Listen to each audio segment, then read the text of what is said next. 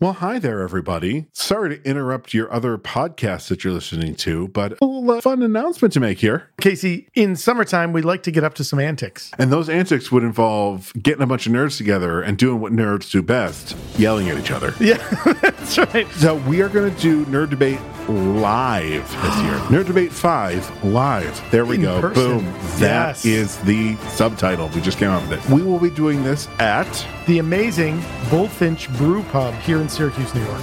So find all the information that you need at our social media or at nightshiftradio.com. We've drank Bullfinch's beer before. Dave, the brewmaster at Bullfinch, makes amazing beers. Check out the amazing stuff that's happening at Bullfinch. You can go to bullfinchbrewpub.com Come join us on Saturday, July the 29th. at 7:30 and be sure to be ready to listen to a bunch of nerds argue with each other. All right, we're going to leave your podcast now. Goodbye.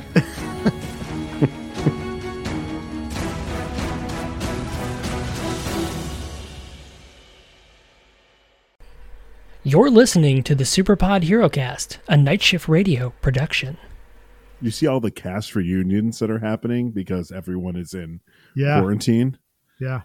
Oh man. Did you listen to the community one yet? No, cuz I'm listening to that podcast. It's actually really good. Oh, it's a podcast. Is they're like deconstructing? It's Ken. Jo- it's just Ken Jong and Joel McHale. And like, I just downloaded it because it was called the Darkest Timeline. I'm like, oh, it's Community. And like, well, we're going to talk about the coronavirus. I was like, "Ah." but like 20 minutes in, they're like, so Community. I'm like, Haha, I see that's you what did I'm there. here for. Nice.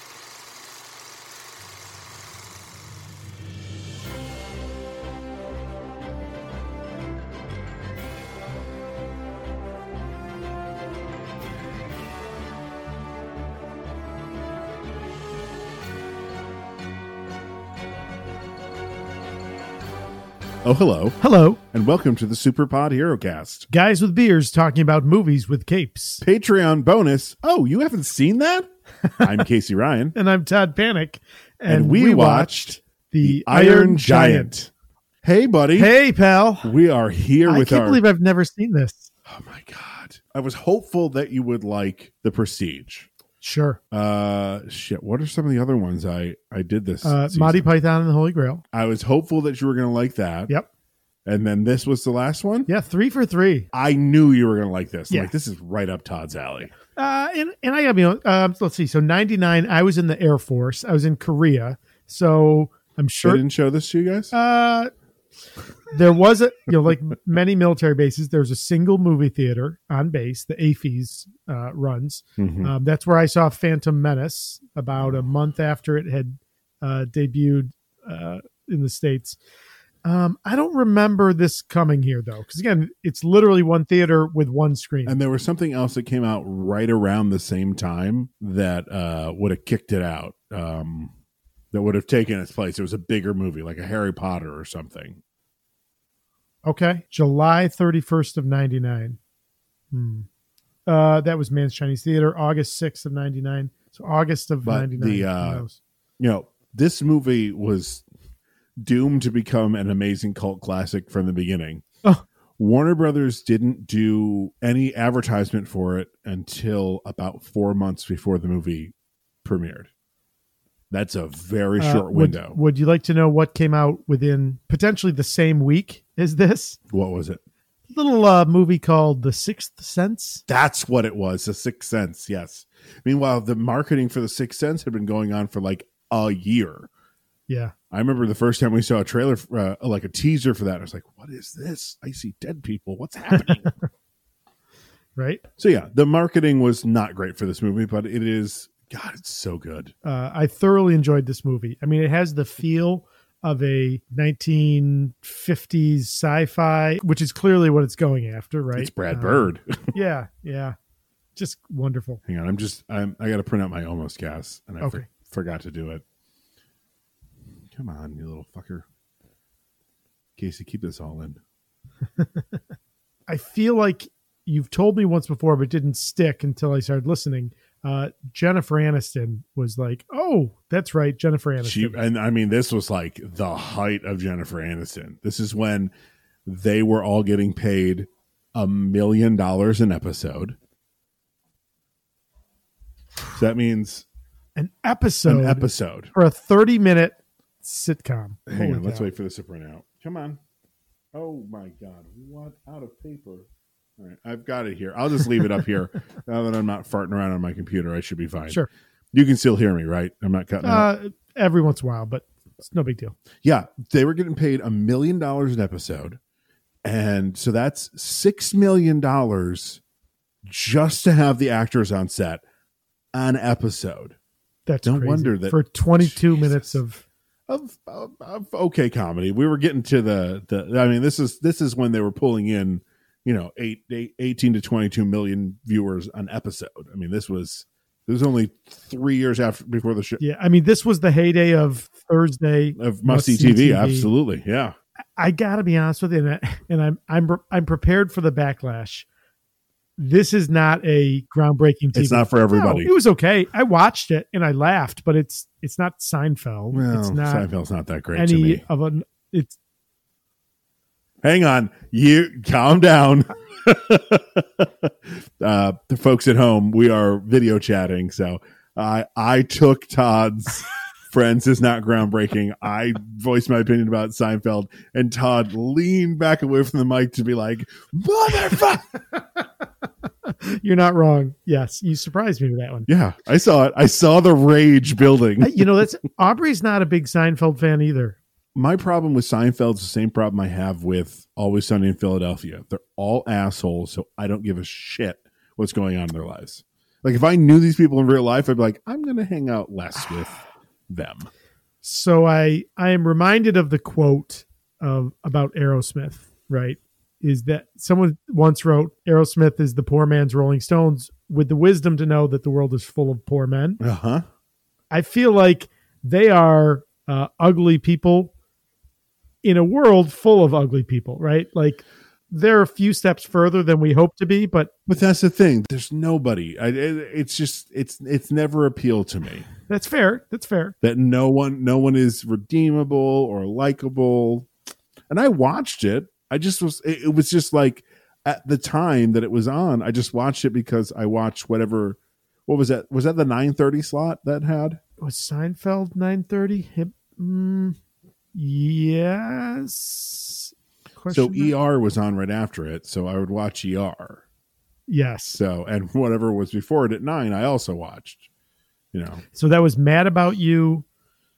Um, Oh God, right. Like, um, I mean, I loved Mad About You. uh, I th- see. I think that was okay.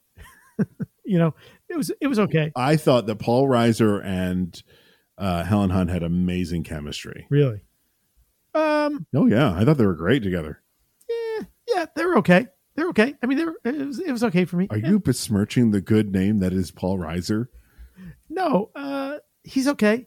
I, I kind of feel like his maybe it's aliens, but I feel like that's really I feel like that's his real threat. No, Oh, when did that? When did S- Mad About You, Seinfeld, Frasier, Friends? Yeah, Oh, yeah, it, it wasn't Frasier. Yeah. I guess I watched Frasier. I was looking at a timeline of must see TV. I'm trying to think what the most powerful lineup was. Was probably Community, well. See, that's way that's way after. I, Caroline in the City. No, I'm Oh. I'm I'm pulling their, I'm purposely pulling their great but low bar uh, shows. Sure, sure, sure. Frasier, I was never a big Frasier fan. It was okay. Once he got together with Daphne, I was like, well, all the fun's out of the show. Yeah. Goodbye. Yeah, yeah, yeah. Friends. Oh yeah. Friends lived at the eight o'clock slot for a long time. About though they started on the at the nine thirty slot right ahead of ER. Oh, in They ninety four, sure that's when did did, premiered. because the first couple seasons of, of Friends were incredibly dirty. yeah. They got away with a blowjob joke. This is about you stealing my wind. Your your wind? Yes, my wind. How do you expect me to grow if you won't let me blow?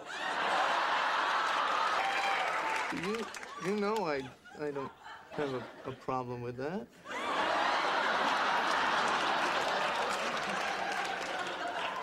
Uh, how did we get on this topic? Jennifer Aniston.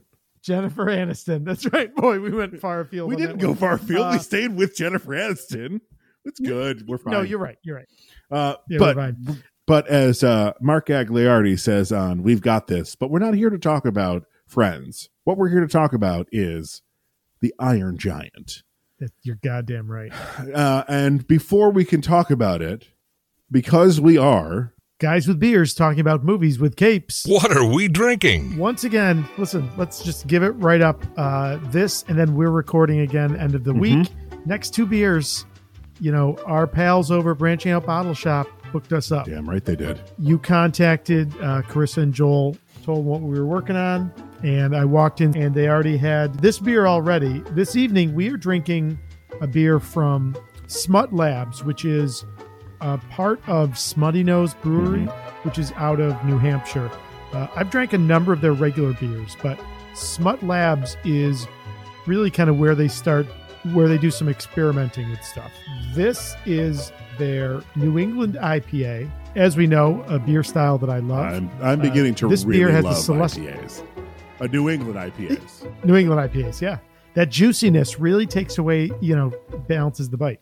I, of course, ha- did not have a reference for the beer until I watched it. uh, but the, ti- the name of the beer we're drinking is Cosmic Vapor. And for those of you listening that have watched the movie, yes, this is a. I- I- In fact, when I was talking with Joel, he was like, "This may be too dark a joke." I'm like, "Eh, this quarantine's brought out the macabre in me. I'm okay with it."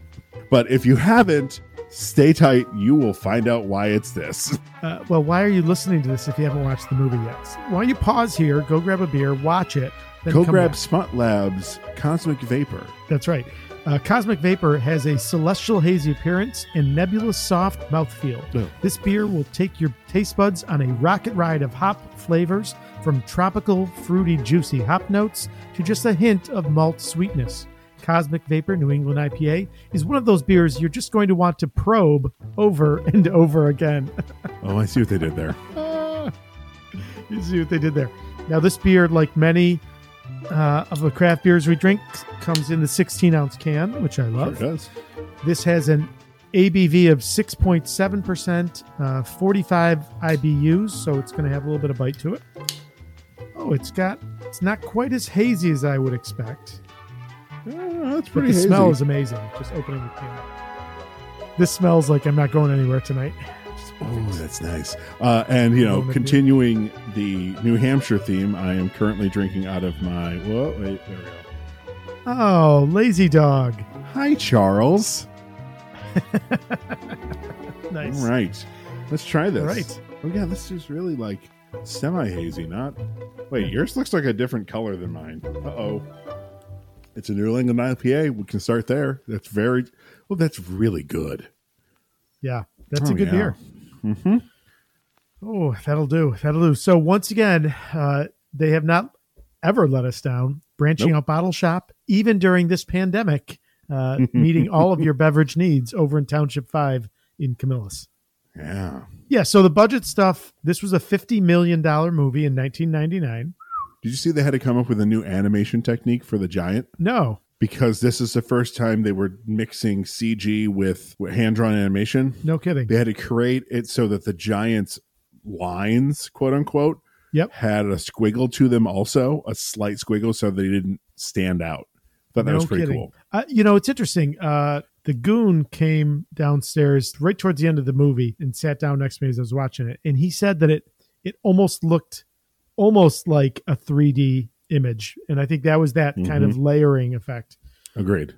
But 50 million dollar budget, and it only grosses 31 million dollars at the box office. Uh, you you referenced earlier their fucking shame. unusually so Warner Brothers their unusually poor marketing campaign, as well as skepticism. Oh, skepticism towards animated film production following the mixed critical reception and box office failure of Quest for Camelot, which was the year before. Oh my God, really? Mm-hmm.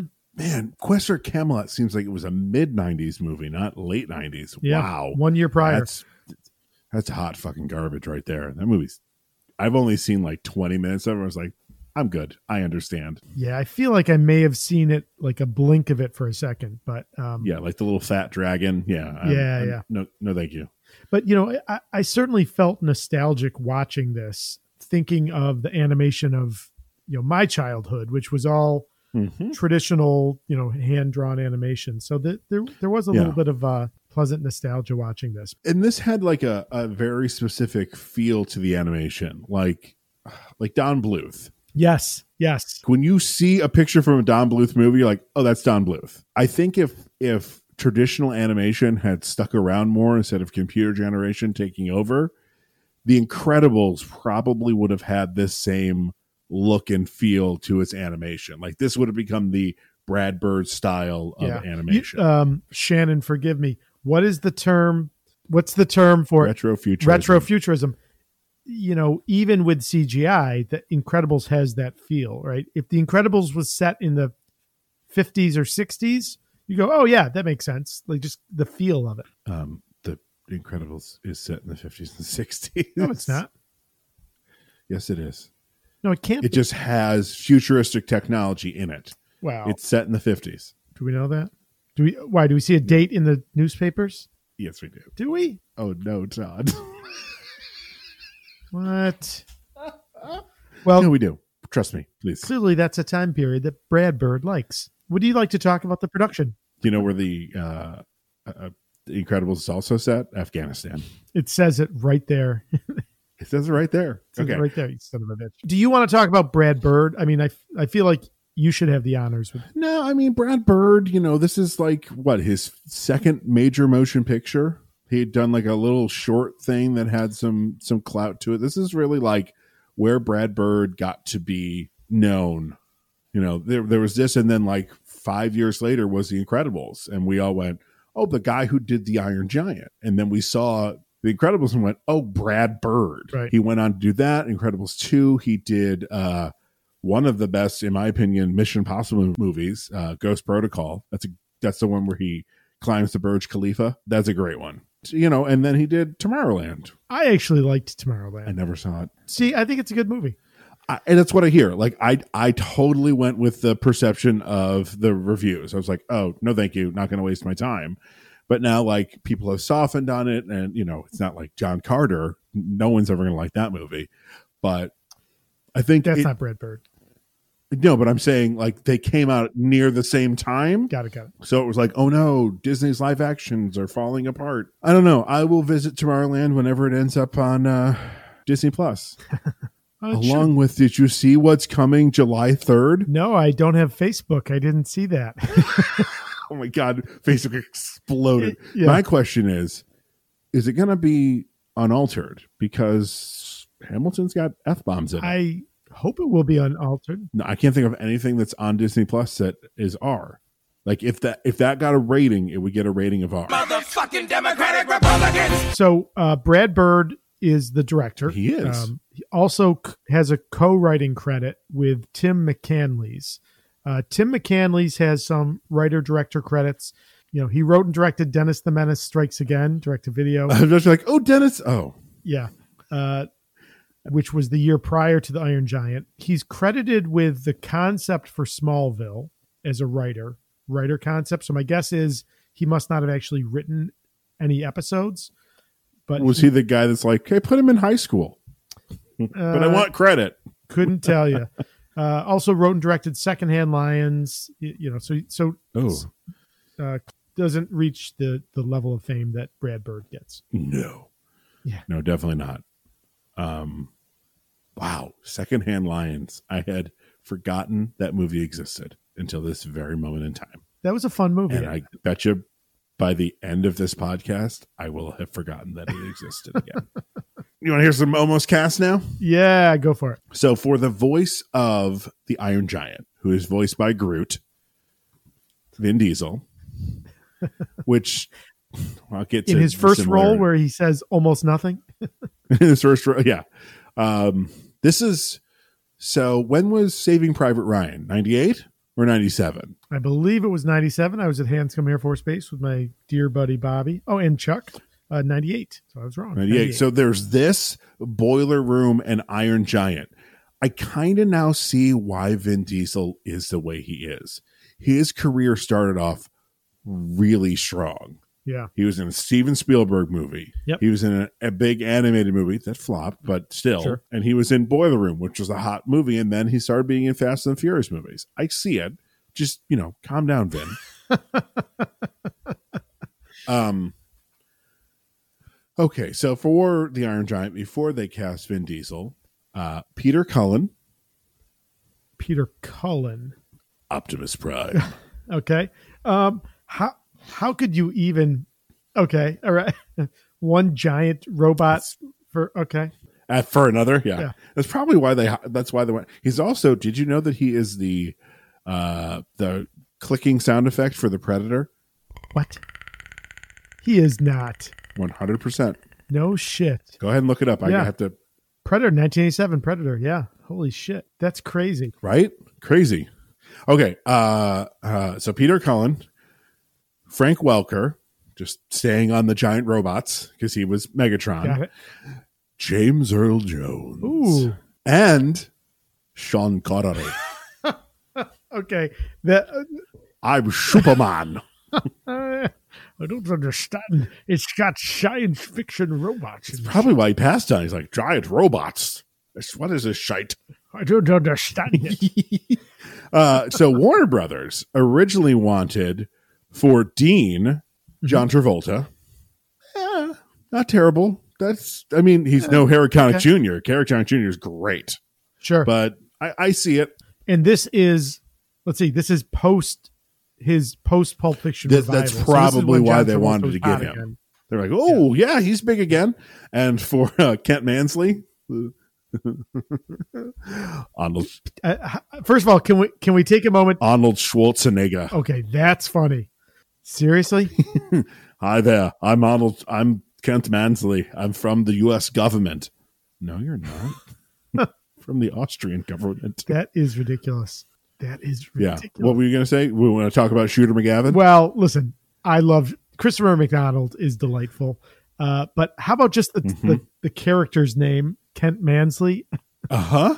Oh, it's lovely. yeah He's so good. Some other people that were considered. One of these I'm going to call possible bullshit on because the timeline doesn't work. okay But for Dean McChoppin, that's his last name. I forgot. uh mccoppin Oh, you're McCoppin. right. There is no CH. It's McCoppin. I'm sorry. that's all right Uh, uh, Sylvester Stallone. Oh, come on. Okay. All right. Mm, okay. Log in the tooth. All right. Oh, what's uh, John doing here? Matthew Broderick. Okay. Interesting. And uh, I call bullshit on this one, but Hugh Jackman. What? X Men hadn't come out yet. He was he was not a known actor in '97, probably when they started recording this stuff. Was he even a film actor in 97? Nope. 2000. Uh, he'd done one movie called Pool Hall Junkies Okay. that I think was 96. Huh. That was one one of his and he was on Neighbors, I think. Was he on Neighbors? Uh, is that that's an Australian soap opera that Chris Hemsworth yeah. was on. yeah, that's where we Wait, get wait. Hemsworth Yeah. was on there too. Like i i- it's pretty much like that's the thing you're on if you Got want to it. become famous. Got it. But I just I think that somebody just threw that into the the trivia section here. I, I'm like, no. I mean, yes, he would be a great Dean McChop, McCoppin, but yeah. Let's see. So no. Hmm. So in 90 so yeah, I don't think so. 96 he's he's in Mel he's acting in Melbourne. No, Oh, he was doing Oklahoma when this movie came out. In 98 8 he does Curly in the West End. He does um so that's where he becomes famous outside of Australia. Uh, so it's possible. It's possible based on the, you know, the buzz he was getting at that. Oh, you think like Warner Bros. trying to snatch him up before Maybe and look he did that little movie called X Men in 2000? the wiki page for Iron Giant says the production began on The Iron Giant in 94 as a musical with Pete Townsend. Right, because Pete Townsend still gets a, uh producer credit on this movie Hmm. because of that. Interesting. They're like, well, Pete, we're not going to make it a musical. I'm still going to get a producer credit. Okay. Yeah. 96 they hire McCanley's to dr- to write the screenplay. So, you know, at some point, I mean, it's possible that maybe Hugh Jackman really was in consideration. Maybe. Uh, for Kent Mansley, Yep. Tommy Lee Jones. hey, that's what it's Kent Mansley. It would have been that. It would have been that kind of Kent Mansley. It wouldn't have been, hey there, kiddo. It would have been, I, I think that would have worked. Alec Baldwin Okay. and Burt Reynolds. kind of want to hear Burt Reynolds do Kid Oh, Mansley. he's- you know, For Annie Hughes, Hogarth's mother, Julianne Moore. Yep. Sure. Sarah Michelle Gellar. Sure. Mhm. And Jodie Benson. You might not know the name, but she was Ariel. Robbie Benson's sister. No, she was Ariel. Yes. Yeah, but isn't she Robbie Benson's sister? Wait. Hang on. I've never made this connection. Are they brother and sister? Are Ariel and the Beast Well, hold on, brother and sister? hold on, hold on. Oh n- nope, nope, because that's not her. That's not her maiden name. Mar Marzorati. is But are her they ma- like maiden in laws? name. Wait, are we just finding out that Robbie? No, uh, her spouse is Ray Benson, actor, singer Ray Benson. Yeah. So okay, I don't think I don't think there's a connection there. I think just the name. And lastly, for General Shannon Rogard, Jack Nicholson, because of course. Of course. So I think that was, hey, Jack, you want to be in this uh, animated movie? No. Click. Kirk Douglas Wow. Okay. and Josh Brolin. Oh, One of okay. these things is not Yeah. like the other. Like Geez, how now, old was Josh he in- Brolin could do Yeah. it. Uh, He had to been in his 30s. So He's in his 50s now. So yeah. Yeah. Born in 68. Yeah. So he's 30. Yeah. Okay. 30, 31. Yeah. All right. So I, I I like I get Kirk Douglas and Jack Nicholson. They both played generals before, but Josh Brolin. If you're gonna have Josh Brolin come out for this movie, have him come out for Dean. Yeah. y- Yeah. I, it's a, yeah, That makes that's just no weird. fucking sense. Okay, so that's all I've got. That's all you've got. What do you say? You want to uh, talk about this amazing movie? Let's do it. All right. We open with the Warner Brothers logo almost doing like a sonar. Like it pulses in and pulses back out. I thought that was cool. And uh, we see Sputnik. That's right. And just in case you didn't know when this movie took place, it then tells us that it's 1957 and we are in Rockwell. Is that what it is? Rockwell, Maine? Before we get there, we're somewhere off the coast of Maine. Right. That must be when they get into the village. somewhere off the or coast of town. Maine when we have one of the most ultimate that guy actors, Emmett Mhm. Smith, as um uh what's his name? Earl? Yeah, Earl, the uh the boat captain. Uh, Emmett Walsh. oh, right, Emmett Walsh, not Emmett Smith. Emmett Smith, he played football for the Dallas Cowboys. I knew a sports ball reference. How did that happen? Man, this pandemic is fucking with everything. Yes. Emmett Walsh is fantastic in this movie. And like there are a couple like that guy actors that have little parts Mhm. all through this movie that you're like, "Oh him. Oh right." Like the guy that, whose tractor gets towed away is a that guy actor with that voice like this. Uh, it is a bunch of guys whose voices you recognize. Mhm.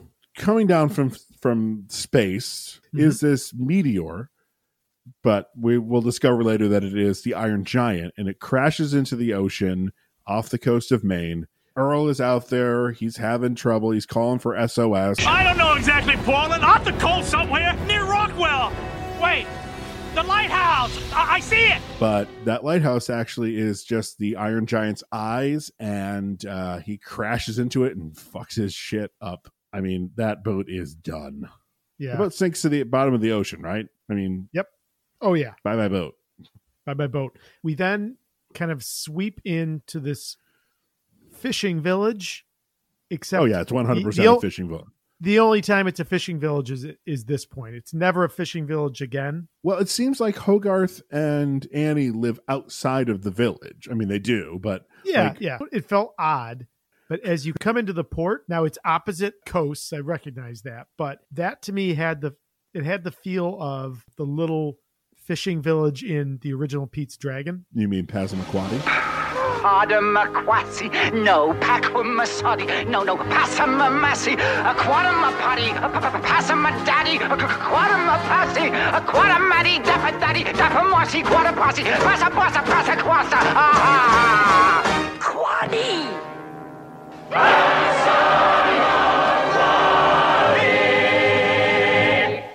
I know. while we're on names uh Yeah. is this called rockwell because of roswell is this their little play on roswell new mexico Oh, maybe. Sure, let's go with that. is there actually a rockwell maine One moment, please. No. So Rockwell, Maine is fictional. However, there are real towns Rockland and Rockport, Maine. So it's got to be their little like because when did when did when was Roswell? Fifty eight Uh, I- the next year. mid 40, uh, late 40s, 47 is when the alleged UFO. Oh, was it forties? Oh, oh, oh, oh, oh. Okay, never mind. I think it's a, a little nod to Sure. Roswell, Rockwell, Roswell, aliens. It could also be like a, a Stephen King ism. You know, it sounds like a real Maine place, but it's oh, not like a real- Castle Rock. Yeah, yeah. but it's not a real Maine place, but it sounds like real Maine place. So his ship goes down, and w- it becomes night becomes day, and we are introduced to our main character, Hogarth Hughes, There's a name.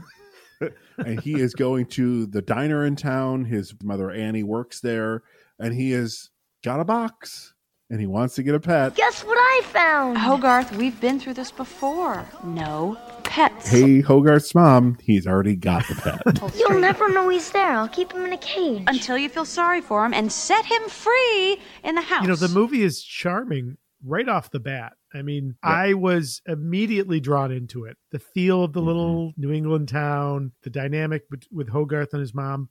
It just all clicked. It, it kind of had that late fifties feel of you know, like a Sam Rock or not Sam Rockwell, a Norman Rockwell uh, Americana kind of feel to it. A Sam Rock, Rockwell Americana would be Yeah. a very different thing, but Be very um, different. But it's really got that feel. I mean, it it, it so perfectly establishes the tone right at the right at the very beginning. But you know what it skips over is where Hogarth's dad is. Yeah. Never mentioned. He's never brought up at all. Doesn't matter. This is based on a book, a children's book. Do you know what the name of the children's book was? Yep. The Iron Man. hmm They obviously had to change it. Oh. They didn't want to get sued. Oh Lord. Uh the the book was written in 68 by Ted Hughes, who wrote the novel for his children to comfort them in the wake of their mother Sylvia Plath's suicide. Wait a minute. Sylvia Oh. Plath's husband wrote this book. Ted Hughes, yeah. Oh, is that why their last Wow. name is Hughes? Oh, maybe. Oh, because the book is completely different. None of this happens. Really? Like it's just like a day with a kid with a with an iron giant. There's none of the rest of this. Interesting. Do you remember the raccoon, Hogarth? Ugh, I remember the raccoon. So Hogarth has uh, captured himself a squirrel. Yep. That squirrel escapes from the box. surprise, surprise. Does that happen outside? Nope. Happens right in the center of the diner. And where does that squirrel decide to go up? Dean, Found your pet. Where? It's up my leg, man. Squirrel's in my pants, Hogarth. right into his pants. I Right into his pants. Oh my God. We're introduced to Dean by he is completely passed out, holding up the newspaper, and uh, he wakes up, and then the squirrel goes up there when Annie comes over and asks, his, Is my son bothering you, sir? Yes. no. Call me Dean. and Dean unzips his pants, and a squirrel pops out. I'd like to apologize to everyone in advance for this.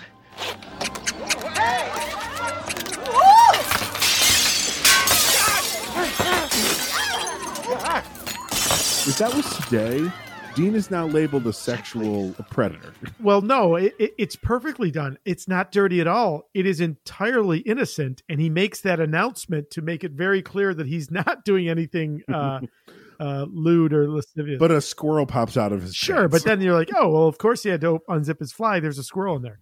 Uh, the, the name of the character Dean, Uh-huh. reference to On the Road. It's got to be right.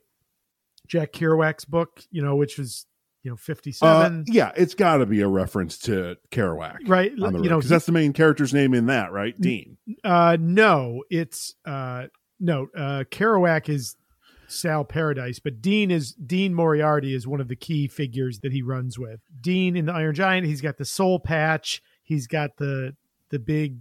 the perfect five Harley o'clock Davidson. shadow at all times. Yep. Yeah, I mean he's he's an art type. He makes metal sculpture. so yeah, I mean I think it and again perfectly framing the time. It's it's brilliant. So uh, also during this, Earl comes into the uh, diner and starts explaining how he saw the Iron Giant and everything. Obviously, Earl is a town drunk. No one believes him, but Dean comes to his rescue. He's Mickey Rooney and Passamaquoddy. He is. He's one hundred percent. But unlike in Pasmaquoddy, there's someone to stand up for this town drunk. And I really like at the end of that when he turns back to Hogarth and he says, But if we don't stick up for the kooks, who will? He's like, yeah, I know Earl's crazy, but I don't want him to feel bad. So I'm going to lie and say that I totally saw it too. He knows he's an outcast in this town too. So he's like, well, why not join the outcasts? Outcasts got to stick together. Uh, so now we see Hogarth at home. He's alone at home at night watching TV. Was this how you had to answer the phone? we had very strict rules about how we had to answer the phone. I felt this. Hello, this is Hogarth Hughes speaking. Who's calling, please? My mother thought that answering the phone with hello was rude. Mhm. Uh, what did, oh, Jesus. I can't, I think I've blanked it out. We had to answer it something along the lines of, um, good evening, this is Todd. Who's calling? Or something like something. It was, hmm yeah, not just hello. Yeah. You know, I had to, at speaking of the 50s, when I worked Yes. at Johnny Rockets, we had to answer the phone. This was from corporate. It's a great day at Johnny Rockets, whatever the location was. This is Casey. How can I help you today? So, you know, like if you were working at like, uh, I don't know, a smaller one, it wouldn't be, it, it was, it's a great day at Johnny Rockets, Carousel Center. This is Casey. How may I help you? It's just like, oh. and then uh, you know, it was the odd time when somebody like, "Oh, I'm sorry, I had the wrong number." No, no, no, you're gonna you're gonna place an order because I had to say that. uh, my wife. so yeah, Hogarth's mom. Oh, I'm sorry. no, go no, ahead. no, no. It's a silly side story. Go. no. This is what this is all about. Go ahead, side story it up, buddy. at one point, and I think Aubrey actually had to do it twice. Uh, she worked at two places where she had to answer the phone for long f- named firms. So the first was the law firm that half of Syracuse Theater uh, have worked for at some point. Schulman's, Scalero Schulman. Oh yeah, Shulman has to be in there. Yeah, Right. Uh, but then when we moved back to Syracuse, she was the office manager at an accounting firm, uh, Kruthstein, Squadrito, Lieberman, and Silverman. And she had to, that whole thing had to come out every single time she answered the phone. So if I had to call her at work, I would try and stop her before she had to get the whole thing Oh, out. no! that's right. No, no, that's not necessary. that would she then have to say like, "This is Aubrey. How I m- may I direct your call?" something like that but the the the name of Oh the my firm with the God. complete like every partner's name in it had to be part of the standard greeting they were not like jones and smith it, they were long they were long names yeah My God, do we cheat him and how? no no these guys were accountants so they were uh, honorable uh re- let's see if i can see it I think that's going to be the second time this episode. There's going to be crickets. uh kruthstein squadrito lieberman and silverman Oh my God. and i feel like at one point there may have been one more name in there but yeah that was she had to say that every time the phone rang. Kopenglischlagen. yeah yeah that's right Annie has to work late. Um, you can definitely tell it's a different time because she's just like, you know, uh, there's some chicken in the fridge. Not like I have this babysitter coming to take care of you. It's just you're a good 10 year old child. Uh, Right. How old is Hogarth supposed to be? 10, 11 at the most? yeah, yeah. I that feels like about the right age, uh, but different time. Yeah. Um, now he's watching TV because he's home alone, uh, watching this sci-fi horror movie. Oh, right. Because one of the mom sets up the rules. No scary movies, no late snacks, in bed by 8 o'clock. And of course, being an 11 year old boy, smash cut, he is stuffing his face with That's Twinkies and watching a right. scary movie. And oh my God, the stilted acting of these voice actors for the movie is fantastic. I have watched these terrible 50s sci fi movies. Darn. I seem to have left my keys in the lab. One hundred percent. Again, clearly Brad Bird is a fan of that genre. Sure. There's something like that in uh in Incredibles, isn't there? They're watching Hmm. something, I feel. All right, we don't need to spend that much. Okay. Hogarth hears a noise upstairs. He goes to investigate. It's great because what's happening in the movie is what's happening to him.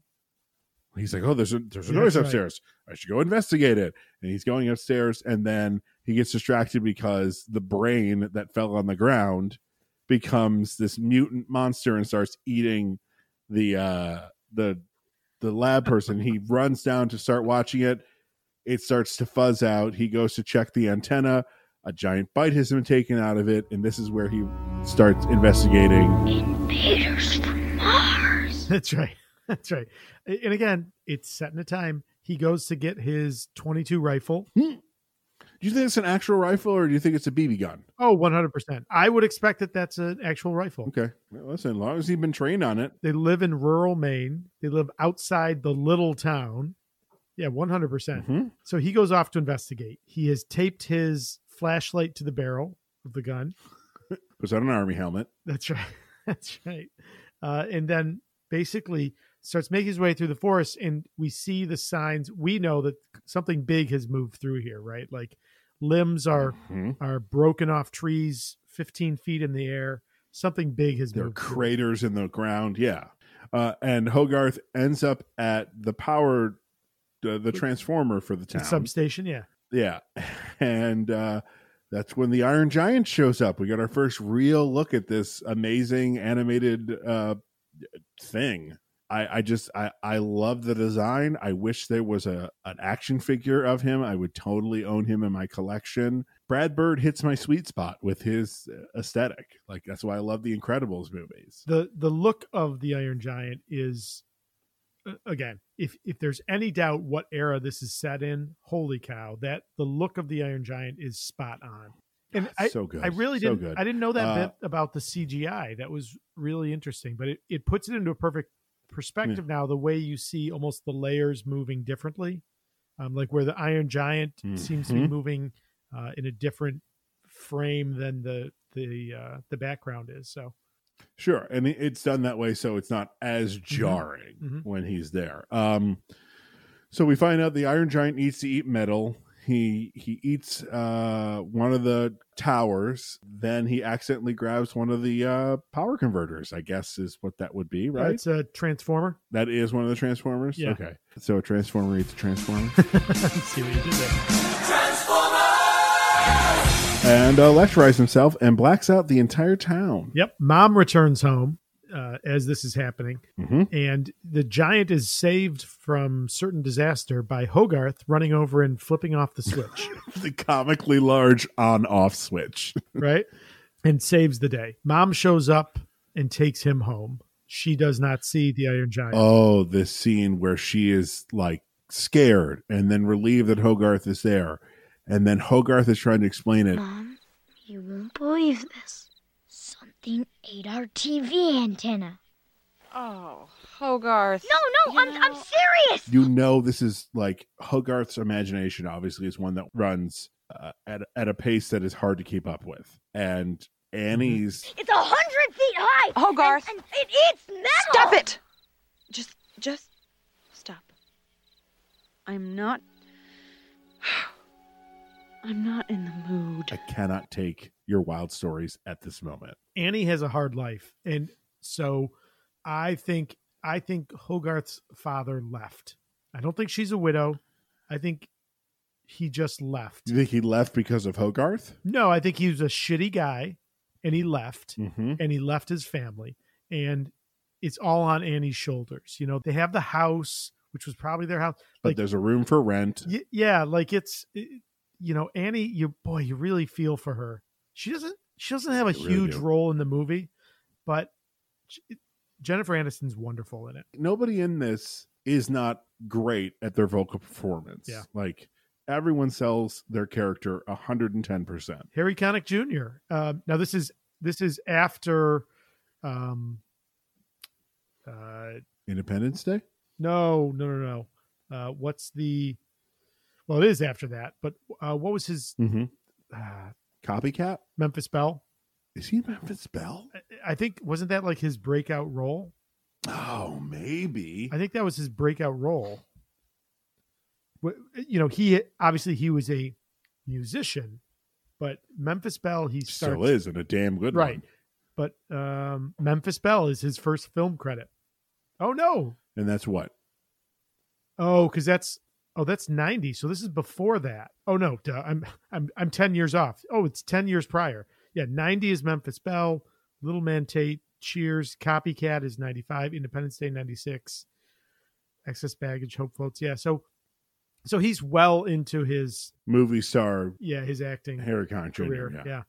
but yeah, everyone's wonderful.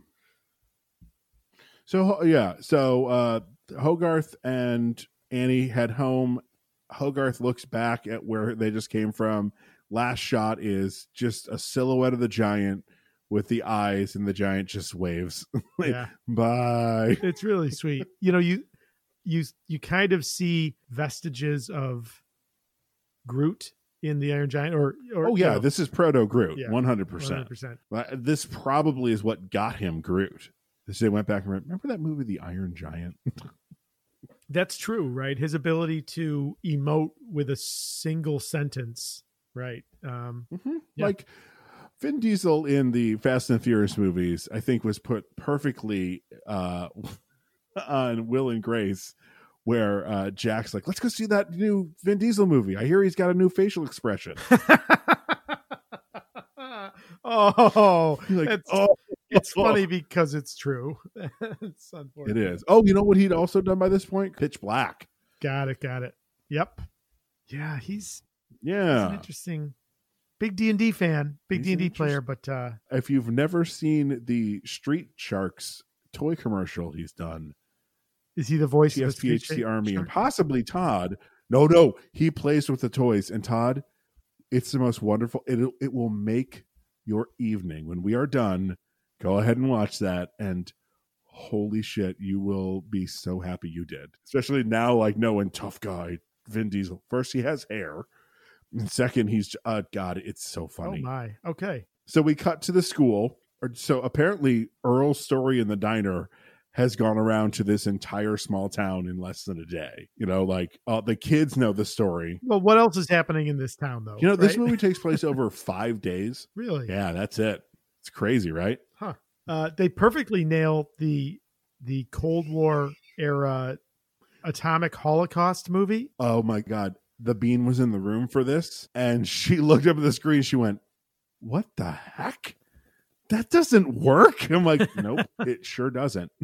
Uh, yeah, it doesn't work even if you're in a lead lined refrigerator, Indiana Jones. Yeah, Sorry, that's right. had to take a pot shot at that. That's fair. Uh, so now uh, we're with Dean. He's in town buying a tractor that has a giant bite out of it, and the G Man shows up. Shoot him, McGavin. Oh, he eats pieces of shit like you for breakfast. You eat pieces of shit for breakfast? No. Um, a little bit of hijinks. Uh, we see the G Man is on the hunt for something unusual. Kent Mansley, United States Government, Unexplained Phenomena Department. One of the guys that he talks to goes, Government, huh? Guess that means something big's happening here, eh? No, Marv. Big things happen in big places. And the sooner I fill out my report, the sooner I can get back to them. Oh, He's a real dick. You're an asshole. Got Yeah, it. that's so right, that's Hogarth decides to go out and search for the Iron Giant. He waits for him and sets up his camera, accidentally takes a picture of himself, which will become important later. Hogarth takes the first selfie ever. Yeah, that's right. That's right. The Iron Giant shows up, starts walking towards him. Hogarth is running away. He's not looking where he's going. And suddenly he smacks his head on a tree, knocking him to the ground. The giant catches up, bends down, and drops the on off switch. You saved me. Now I'm your friend now. There's this cute little thing where Hogarth sits down, the Iron Giant mirrors him. That's fun that he asks where he's from. He doesn't remember. Hogarth is a fucking detective. He is. Don't you remember anything? Hmm. Maybe it's that bump on your head. What? Wait a minute. Not, Hang on. Not bad. This is a robot. And then Hogarth teaches uh, the Terminator Spanish. Hasta la vista, baby. It's the exact same scene. He explains what wig out means. I like that when they iron out. That's right. Uh, and Vin Diesel's great in this. I mean, he's acting with almost nothing. Yeah, and for the little he does, it's it's perfect. Kent Mansley goes to the power station and he goes to get in his car and uh, the bean was still in the room and she thought this was so funny. He goes Enormous beast, yeah. where he puts down the gun and he's like, Biggest thing in this town is probably the homecoming queen. Oh my god! And if his car is missing a bite, that's right. half of it's been- and then he goes to get the construction worker. They come back. The Iron Giant has taken the rest of the car, and I love the construction worker. What are we looking at here, Mr. Manley? Like, That's oh, I got one of the kooks. After all that, mayor's office. Kent is being the douchey EPA guy, right? Like he's briefing the mayor. Oh, he is one hundred percent being dickless in, in this That's scene. right. Yes, it's true. This man has no dick. Now we see Hogarth gets into a little bit of trouble with the Giants. Does Hogarth get into trouble or does the Giant get himself into trouble? Wow, potato, potato. Uh, in any event, a train derails. That's never good. And then the only surviving person is uh, Bruce Willis. And uh, wait, no, that was a different movie. I'm sorry. That's a different movie. Uh, did you recognize the train conductor and the engineer? It's the two old men. It's Frank and Ollie. Is it really? Their names are Frank and Ollie. No way. uh-huh. And they're animated just like them. I was like, oh my God, it's Frank and Ollie. Oh. Shannon will be so happy. Homage to Disney's uh, The Seven Old Men, right? Seven old men, six old men, five old men. One of those numbers. Yeah.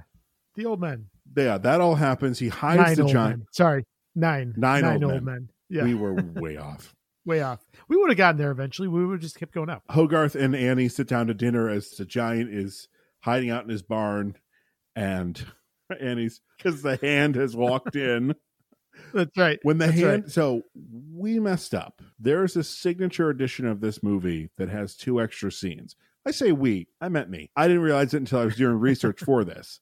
There's a one with two extra scenes that were deleted scenes on the DVD that they reanimated for the signature edition, I think for the 20th, two years ago. And Mm-hmm. also in there, when the hand is watching TV and it's a Mapo commercial, in the signature edition, Mhm. it is Tomorrowland. Oh, no kidding. It's a commercial for Tomorrowland. Huh. At this point, Kent realizes he needs the army because his car has gone missing. He's seen the train derail. There's been enough people to talk about the giant metal man. Time to call the army. So who does he call? He calls John Mahoney. Damn it, Mansley, you call me at home for this? That's right. God, That's right. John Mahoney's Uh, who has the perfect voice for this? it's so perfect. It's so good. And like uh, you can just tell like this is not the first time that this general has had one of these conversations with Kent. He's half listening. He's watching some western TV show. you don't have any evidence. But, but sir, I, I've got an eyewitness. An eyewitness with a concussion. This thing is a menace. It, it, it, it tore up a power station. It, it caused a train wreck. Tell me again, Mansley, and this time, listen to yourself. A giant metal monster. Please, sir. I've got a feeling about this one. He's got a nice view. Did you see where his apartment looks out of? No. Onto the Capitol building. I'm like, Oh, I didn't. I didn't even notice that. he's a three star general and he gets that kind of apartment. All right. Good for him. you know, it's an interesting little switch. The general is really the sensible one here, right? Mhm. Kent is this kind of hawkish, there's a threat, let's blow it up. And the general is is much more reasoned and rational. Yeah, I like that they turned that on its head. Now, meanwhile, Hogarth is in the barn and he's talking with the giant. And there's this beautiful scene. They can talk about Superman because it's a Warner Brothers cartoon, uh, and they do. Not only that, but like he's like, yeah, this comic's fine. This f- comic's fine. But Superman, Yeah, owned by Time Warner. yeah, yeah. it's like, oh boy. it's the same way that uh, Warner Brothers movies seem to have some of the best soundtracks because they've got access to the Warner Brothers music catalog. Yeah, absolutely. Well, the same thing with um how in all Sony movies everyone is using Mm-hmm. Sony phones and cameras and uh, there's nothing else but Sony. I'm like, okay, Right, we get it. but- yeah, yeah. not everyone has a Sony phone. The Superman scene ends with Hogarth saying Superman uses his powers for good. That's going to be really important by the end Yep. of the film. Hogarth has made a pal out of Dean. And again, I think this is why, you know, it's not like my father's dead, the, the vibe that I get from Hogarth with Dean. It's almost like it just has that. I just have, I have no evidence to support it other than feel that Hogarth's father just left. And Dean's kind of like quasi older brother, quasi father type figure. Like fun uncle. Yeah. But it's really sweet. It is. And Now, do you think hmm do you think the entire town like kind of like this is the thing that they talk about in hushed tones or like oh there goes Annie, you know, her husband left her kind of thing because in the Hmm. 50s that would have been a big deal. Divorce was not a thing. Sure, sure, sure. Really up until the 50s. Yeah, like it. Yeah, yeah, maybe, maybe. I- I- and is that why she's alone? Like, you know, she's damaged goods uh, bullshit. damaged goods. Yeah, right. Yeah, yeah, absolutely. Um, so Dean makes metal sculptures. He's you know his place is seems like part um, kind of beatnik pad, Mhm. part junkyard, Yep. right, part art loft. Um, Dean gives Hogarth coffee, and we have what, in my opinion, is the funniest scene in the movie. So she moved me up a grade because I wasn't fitting in. So now I'm even more not fitting in. I was getting good grades, you know, like always. So my mom says, You need stimulation. And I go, No, I'm stimulated enough right now. That's for So she goes, Huh uh, you don't have a challenge. You need a challenge. So now I'm challenged, all right? I'm challenged to hold on to my lunch money because of all the big mooses who want to pound me because I'm a shrimpy dork who thinks he's smarter than them. But I don't think I'm smarter. I just do the stupid homework. If everyone else just did the stupid homework, they could move up a grade and get pounded too. Is there any more coffee? Hogarth on coffee, hilarious. I'm wondering if they just had that child actor say those lines and then sped them up, or if they really got that kid to talk that fast. Uh, I think it- it's digital, it's late '90s, maybe. They could have. They could have sped it up. They could have without changing the pitch, because if you do that with analog tape and you speed it up, it in- it raises. Right. That's the how pitch they of do the voice. chipmunks. Yeah. The chipmunks, yeah, it's hilarious, and I I love this scene. And eh, you know, you're watching it, almost going, Dean, what did you think was going to happen when you When you gave give- Hogarth coffee? Yeah, because I love his. I'm gonna have some coffee. What do you want? Some uh, milk or uh, what? Milk? Coffee's fine. like Dean is the ultimate bachelor. He's like, I got milk for my coffee. That's that's, That's it. right. That's right. The reason they go there though is because, like what it was established earlier, the Iron Giant needs metal to eat. Right. Right. Right. He needs it to function. He's not just like a autonomous being. He actually has a like a. di- Does he poop metal? I mean, He well, he clearly doesn't have an arc reactor, so he needs something to keep himself going. well, he uh, kind of does at the end. yeah. It feels very arc reactor. Another reason why they probably changed it from Iron Man. Dean's like the Iron Giant can't stay here, and Togarth does the thing that all eleven year olds do: annoys you into submission. What are you talking And about? he's We, like, have, we have "Fine, no one idea night." what that's like, do we, Casey? oh boy, oh boy. So Hogarth goes home, and who has rented the extra room in their house? But old Shooter McGavin. oh, Kent. Uh, now Kent takes Hogarth out for ice cream, and we really see what a fucking loon Kent is. Right? He's freaking out. He is intent on destroying the Iron Giant. It's a threat. Got to be destroyed. It's very uh Batman in BVS. Yeah. Oh yeah yeah yeah. It's a Kent's crazy. As Kent is uh that's right. raging from his mouth, his ass is about to rage out because Hogarth has slipped him chocolax in his ice cream and calls it a landslide. I'm like, oh my! g- Did you did you notice the the shot coming into the uh, sh- soda shop? The Chocolax you can see, uh, and it's kind of right over Kent. It's like foreshadowing No. of this guy's gonna crap his pants. Uh, That was that was really good. So at the end of this huge thing, nice. he uh you hear his stomach grumble. He gets that look that we all know what that look means, hmm and he runs to the bathroom. So Hogarth takes this opportunity to go warn his buddy. So he get, runs back to Dean's place, and the giant is doing Arts and crafts. Hogarth has a blast. Yeah. uh, So what is it called? The vomit comet? Is no, that's the one that takes you up and down. What is the what's the thing that astronauts have to do that everyone passes out? Uh, that Or and fighter pilots have to do? The thing that creates like that's a centrifuge. i- is it just called I thought it had a nickname. I know it is the, a centrifuge. The but- vomit comet is the is the airplane that flies the parabolic arcs. Yeah. Mhm, that does that uh they use for um Apollo 13. Yep. That's exactly correct. And the and uh Bill Paxton throwing up in that movie is really Bill Paxton throwing up. they just happened to catch it on film. No kidding. I'm sure Bill was very happy that made the cut of the movie. That's awesome. That's pretty much what Hogarth makes the Iron Giant do. Uh, I I see a reference Go ahead. I'm sorry. Yeah, I see a reference to one of the one of the astronaut centrifuges being called the G machine. G machine It would be used to because it's pull like Gs. what what is it? I, I I'm not even gonna guess how many G's. Is it five? No, five will kill you. oh, pi- no pilots take way over five. Oh, really? Uh-huh. Oh, okay. I went the wrong way. Oh yeah. it's like, oh no, I don't want to say the too high a number. Ten thousand. Geez, right? That's that's more in line. Uh, that would kill you. yes, that a fighter jet pull can pull up to nine G's vertically and more, and the more a pilot can take with a black handle, the better the chance of the downward flight. So average value sixty-five G's fatal impact. Um, highest G forces survived. Air Force officer John Stapp demonstrated that a human can withstand 46.2 G's. That experiment only went on for a few seconds, but for an instant, his body had weighed over 7,700 pounds. you you know he pooped his pants, right? Yeah. He had to have. With that amount of force pushing on his digestive system, full evacuation happened. It had to have. He hit the brown note. He was the brown note. he became one with it. Uh, so yeah.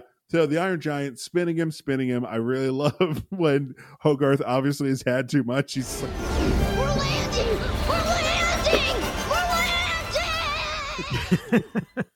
Welcome to downtown Coolsville, population us.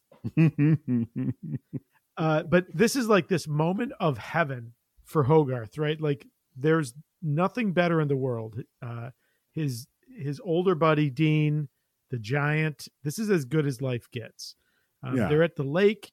oh yeah, because Dean's like, we can't say here anymore. That's right. That's right. Hogarth dives in, and we see the giant walk away, and then comes charging out of the forest and does a massive cannonball into the lake. Dean is sitting on the shore reading his paper as a tsunami approaches him, and he throws the newspaper up over his uh, face. So he lands in the in the middle of the road. And the truck pulls up. Hey! Yeah? You're right in the middle of the road! Yeah? All right. It just he's like, nope, don't don't even bother. Move along. Hogarth and the giant then find a Oh. a deer carcass, right? So Bambi's mother has been shot. They don't find a deer carcass. They find an alive deer. Oh, is it alive? It's alive. It sniffs the end of the giant's finger. The giant sees Right. the beauty and the and the kindness in this animal.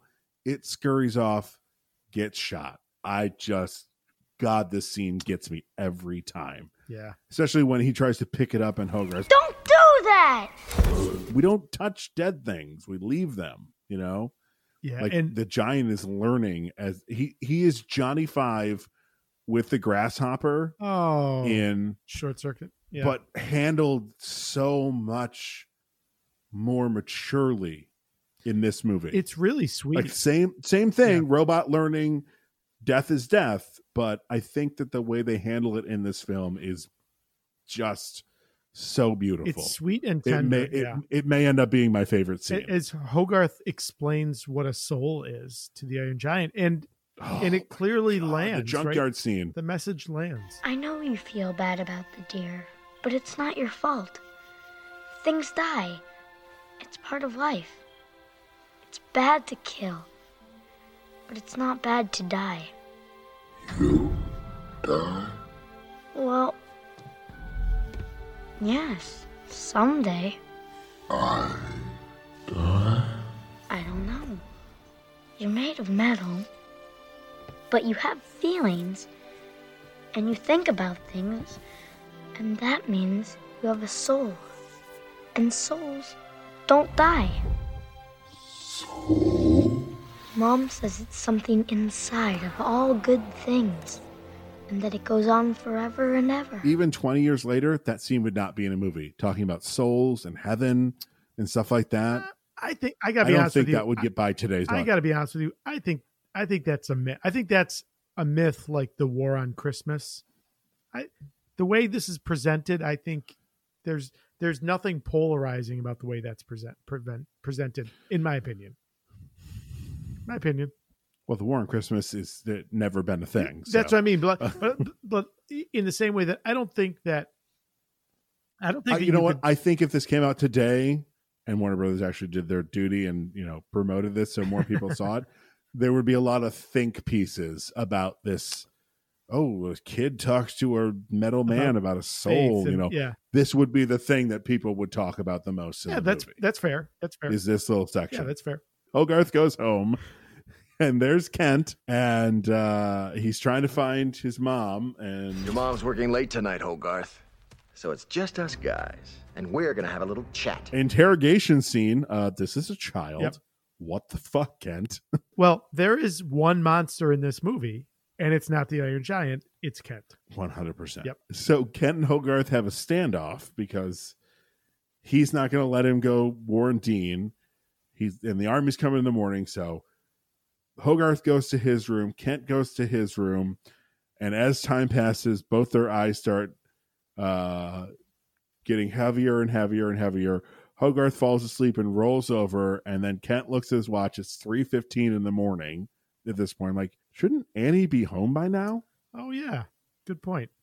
How fucking late is she working at this diner? What is she doing? She's. Hmm. Mm. No.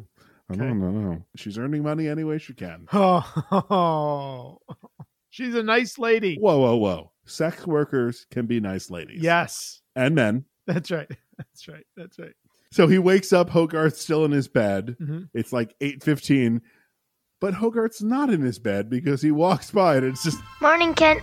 completely 100% fucking with him. Yep. Like, and you- you find out that he's he's made a pillow out of himself. He he was faking falling asleep, and then quite possibly the best line delivery in this entire movie is Jennifer Aniston. For some reason, the army is in our front yard, Mr. Mansley. That's right. That's right. That's right. Kent brings troops to Dean's, but Dean plays it cool, right? He pretends that the giant is a sculpture and it perfectly makes sense. Kent looks like an idiot. And how relieved is Annie to learn that, of course, the giant isn't real? It's, you know, she doesn't have to worry about it. This is just one more of Hogarth's stories. Nothing she has to worry about. And Annie uses her femininity to get information out of Dean. Hmm. I see why Hogarth sneaks out here. You mean you know about that? now I do. You're like, oh, well done, Annie. Well done. That's right. Well played. And it's That's it's right. almost like it's that gif that I use a lot with Archer. Like you expected Dean to be like, ah. like That's right. you got me.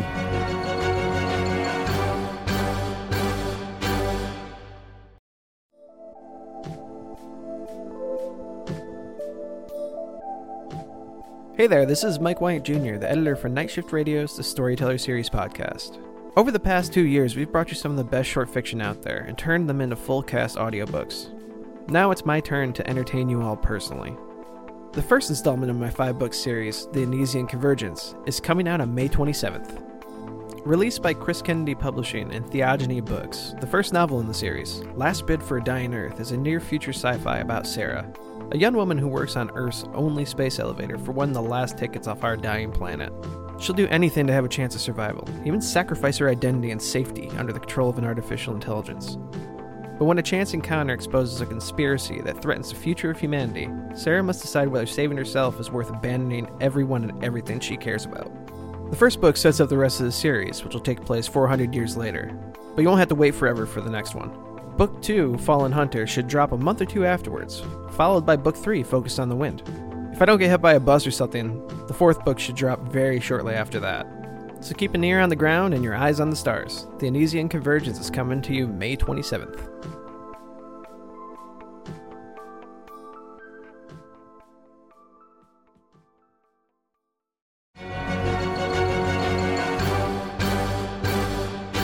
So now Hogarth and uh, the Iron Giant are playing shoot 'em up. Hogarth jumps out from behind a car, points a gun at the Iron Giant, and the eyes kind of like uh, camera lens focus in real quick. And Yep. Hogarth's gun thankfully stops. Yeah, it's the it's the toy Sparks gun, the kind you would pull the trigger and it would shoot. The Uh-huh, and it stops sparking. He, for some reason, jumps down, which is good because the Iron Giant shoots, Death uh, Lizards. for lack of a better term, omega beams out of his eyes. Yeah, that's right. That's Dean right. notices this. Hogarth jumps up again. It happens again. The Iron Giant's eyes go red, and Dean saves the day at the last minute.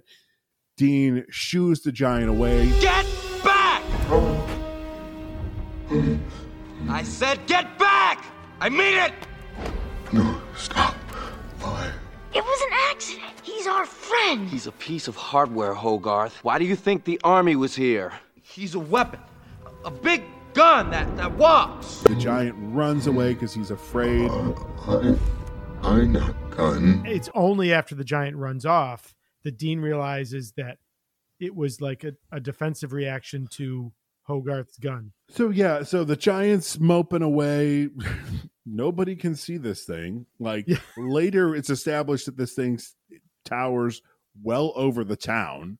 Yep. And like he's walking in the middle of a cornfield, and no one's like, "Ooh, "This giant, giant." It's fucking Maine. Maine, you know, is Yeah. is like Canada. I mean, you know, rural Maine. Uh, two kids actually end up seeing him. That's right. That's right. They're fighting over the binoculars. They break the banister on. Uh, is that a widow's watch they're on? Uh, I thought it was like a clock tower in the town because it was high. No, it was Oh, okay. higher up. But it had yeah. like a. It had like a. Rail- Yeah, a widow's watch would be that high up. yeah, but but a widow's watch typically is set in the middle of a roof, right? This is the edge of the building because they fall. The kid falls. Oh, off it. sure. Okay. I thought it was like a. I thought it was like the town clock tower. That's they got struck by it lightning. got struck by lightning two years That's earlier. right. That's right. Uh, and of Uh, course, so even- uh, Iron Giant hears them. He saves the day. of course, he does. Town uh, automatically is like, "Hey, this this thing saved these two kids. It can't be that bad." But Kent Mansley, royal douchebag that he is, happens to see it, turns all the uh, Mm-hmm. the army around. They go back. Dean comes into town and starts explaining to Kent Kent! He only reacts defensively. If you don't shoot, he's harmless. You gotta tell the general. This is all your fault, beatnik. If you hadn't have Would been you interfered shut with up this and thing- listen? You gotta make them stop. The Giant's got the kid with him. I'll take care of it. Now, behind him are like four or five grunts. They have to have heard this, right? Sure. So, why didn't anybody speak up when this civilian says to the commanding officer he's killed a kid? Uh, fair question. Fair question. Do you have an answer? Maybe those grunts were not there when okay, 'cause it's not like all the troops are ri- circled around, right? that's fair. Um, but you, you know, you're right. The giant says it again. Uh, so he says it twice. He says, "I not gun" before he runs off. Oh, and this time it's the full sentence. I "I'm am not, a gun. Yeah. And of course, as he says that, uh, he's fired upon by a missile. Yeah. Mhm. They're running away. They keep getting hit with missiles. They fall off a cliff as they're tumbling towards the ocean. Two little uh like lights bleep on the back of the uh giant's back. and he's got repulsors. I mean, for lack of a better term, they're repulsors Yep. come out of his feet. and uh, Hogarth, You can fly? they start shooting up in the air. You can fly! That's right. Yeah, it's it's wonderful.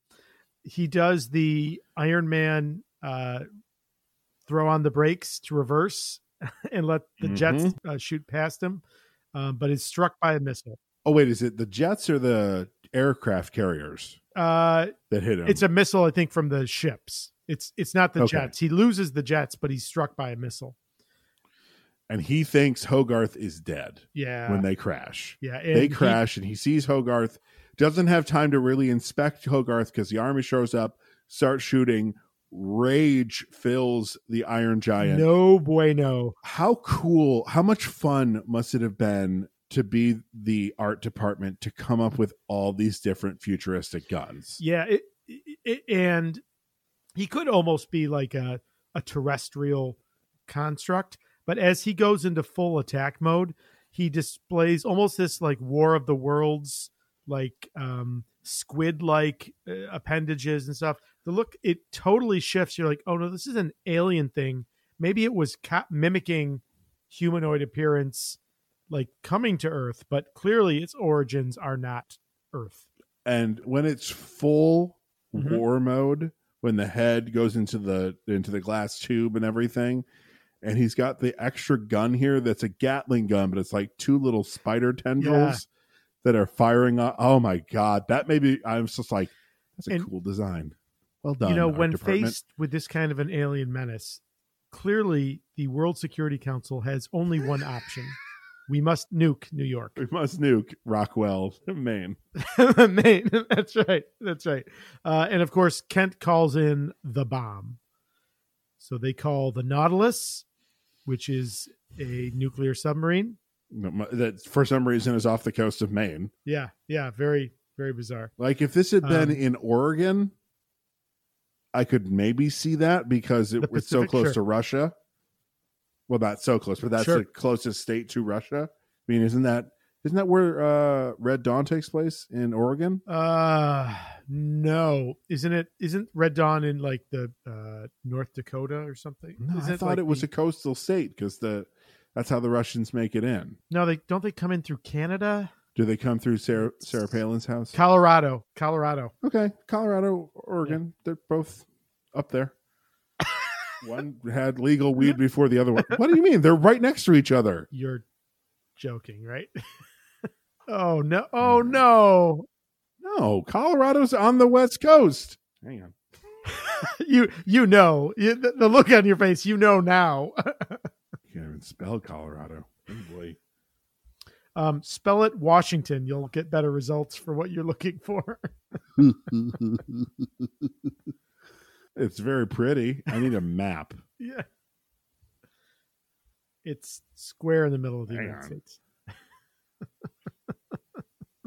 Yeah, it totally. Is. Again, I Oh, wish I was this- thinking of Wa- I was thinking of Washington. That's like totally what I was thinking of. If you were thinking of Washington, yes, that is on the coast. Oh. You are correct. yeah, that's right above it. Yeah, because then Yes. All right. Yeah, it's pretty much now Hogarth, of course. So wait a minute, how'd they come in through Canada? Well, you, you know what? We'll we'll get to the Red Dawn at some point. Yeah. Go ahead. You've seen Sorry. Red Dawn, the first one, obviously. Obviously. Yeah. Yeah. Okay. Yeah. Uh, I've seen both. oh, I didn't see the second one or the, the remake. Oof. Um, now Hogarth, of course, is not dead. He wakes up, but um, let's see, stopped at checkpoint. Hogarth runs to the giant, um, and Hogarth gets the giant to miss the ship. That like green ball that he sends out, and then it's like right. Right. takes up the entire skyline, like the horizon, and all the army is just like, what the fuck are we dealing with? That's right. This is the army in um, Mars Attacks. at this point. 100%. Like, This is that. That's the chance that they have against the Iron Giant. I love this scene when basically Hogarth faces down the giant's gun. It's bad to kill. Guns kill. And you don't have to be a gun. You are what you choose to be. You choose. Choose. The giant does not have to be a gun. It's beautiful. Dean and Kent are trying to convince the general of their respective views of right. Dean, the giant's not a threat. He's he was defending himself. and the kid's alive. He points out the, And the kid's, kid's alive. alive, yeah. And like the general's like, Hold your fire! The boy's alive? It's a trick! Launch the missile! Are you mad, Mansley? All units stand down! Yeah, yeah, yeah. While of course Kent is uh, will accept nothing other than the total destruction of this potential threat. So as the general rightly decides that there is no threat here, he orders his units to stand down. But Kent grabs the radio and orders a launch. Rogard to Nautilus, come in, Nautilus. This is Nautilus standing by. Launch the missile now! I love John Mahoney's read of That missile is targeted to the giant's current position! Where's the giant, Mansley? So Mansley, Mansley Mansley tries to run, and the general grabs him. Oh no, you're staying here with us. You caused this. No, Mansley Orders tries to men- run, gets in a jeep, and uh, the Iron Giant puts his hand in front of the jeep, oh. smashes it, and then the general's like, "Yeah, make sure he gets a nice seat. Make sure he can really watch this destruction." That's right. That's right. This is a little dark for kids, right? It's a it's a little bit Yeah, the entire town is accepting that they're gonna die right now. it's a little bit of the uh the prank that those guys played on their mother where they took Toy Story 3 and cut it so that they fade to black as the toys are going down into the incinerator. it's Right, a like little if- bit that level dark. If the credits had rolled right at this moment, Yes, that's holy right. Crap. yeah, that's right. That's it's right, also yeah. uh did you ever see the thing there were people that were coming in for a job interview and they took like uh, uh an Aquios um television the the Yeah. big huge high def television and put it as the window Mm. and made it seem like a meteor had hit I've seen them. that. Be- behind the interviewer, yeah, that's bullshit yeah, that's cruel. Um, because they're like Now, "Haha, for- we played a trick on you also there's no job there's, yeah, yeah, that's a bullshit. enjoy unemployment I just saw on, I think it might have been on Reddit today, on like a today I learned thread in Up in the Air with George Uh-huh. Clooney and your love, uh, Anna Hmm, Kendrick. the montage where they're firing people, Mhm. with the exception of Zach Galifianakis and who's the other actor, uh, the other recognizable actor. All the other people are not actors. They were people who were actually laid off, thought they were doing a documentary. And then I watched that clip. I was like, oh, that's, oh, they're brilliant. I mean, because they're not acting. I don't remember the second half of that. Were they then told they weren't actually fired? uh, the video I saw didn't uh, didn't say what happened next. I'm sure I'm sure it's available to find. Presumably, it had to be. You're not fired, and also here's a raise. well, I I think no no they thought they were doing a documentary. I'm sure what the, I'm sure they presented it as. Well, how did it feel when you were sitting there and you were told that you were let go after all these years? And that's how they were telling their story. Oh. That I don't. They didn't trick them like film their because they there were people who had actually been laid off, but I think they were retelling it as part of a documentary. Oh, right. Oh, that's what it is. Is that they're, they're Yeah, yeah. real laid off people? Yeah, I don't think they couldn't have. It wouldn't have flown the other way, right? Like they had to know what they were. That's doing. right. I'm what they were sitting and participating I forgot that. Man, I'm having a brain problem today because I was Yeah. like, wait, I remember that. Listen, I drove to Hamilton and then to Watertown today. in. As they are standing, watching the missile close in to destroy them, the giant tells Hogarth to stay. And again, really sweet. And I, this may have been where I started uh, angrily messaging you uh, as Mm. I was watching this. I believe your first one was you son of a bitch. Uh, yeah, let's. You walk through the scene. Let me bring up Facebook Messenger, and uh, I'll tell you what I. so this is a very ET ending, but with a sadder uh, result. But it being like, you know, you've got to stay here. I gotta go. The giant uh, fires up his rockets, starts to fly off. Just as he starts to lift off the ground, Hogarth says, I love you.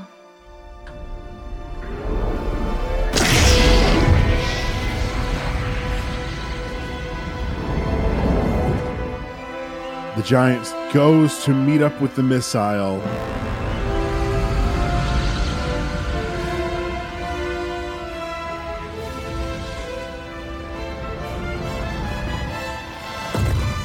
Right before he gets to it, he, he hears Hogarth's voice in his head again saying, You are who you choose to be.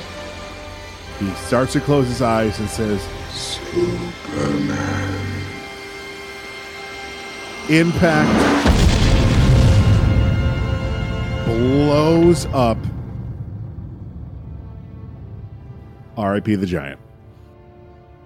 So my message to you, all caps, dude, I am fucking sobbing. The giant just hit the missile, Superman, and he closes his eyes. Yeah. Read the I next was- message. I think I that's was, my uh, favorite. yeah. Uh, you said, I think you mean the missile hit the giant. Yeah, it's an amazing movie. And I said, dude, I am a mess. No fair. I, I think that was my favorite. Like, I'm like, I could be kind right now, but I'm going to be pedantic instead. yeah. That's a beautiful, beautiful scene. And Ugh. so then we flash, what is it, a year later? Yeah, it's something like that, right? Dean has made a sculpture of the giant. A la uh, Dark Knight Rises, That's right. That's right. That's right. Um, now, but a better one. I mean, that's. Did you see that he's holding Hogarth Mhm. in his Mhm. hand? Yeah, it's sweet. Hogarth has made friends. Dean and Annie are apparently a couple. Good for them. Mhm. The general sent to Hogarth the only piece that they recovered. And that night, we see the piece start making its way out of Hogarth's house. Right, because when the train hit the giant, he fell apart, but then he was able to put himself back together, and that was the last piece, the little screw that goes in for the for Yep. the jaw aperture, and it's knocking at the window. He opens the window.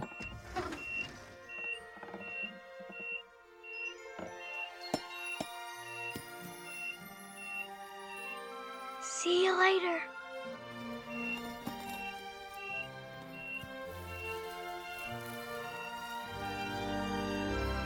And then we cut to Jorvarsmorven, uh, Iceland. I was like, I'm not even going to attempt, I'm not even going to write this down, let alone try and attempt to pronounce it. It's new uh, New Asgard, I think. Yeah. and it uh, it's rolling, and you see the foot hopping, the hand crawling itself across. You see the giant's head, and the little antenna letting off a radio beam. and the giant opens his eyes, looks right at the quote unquote camera, smiles, and movie.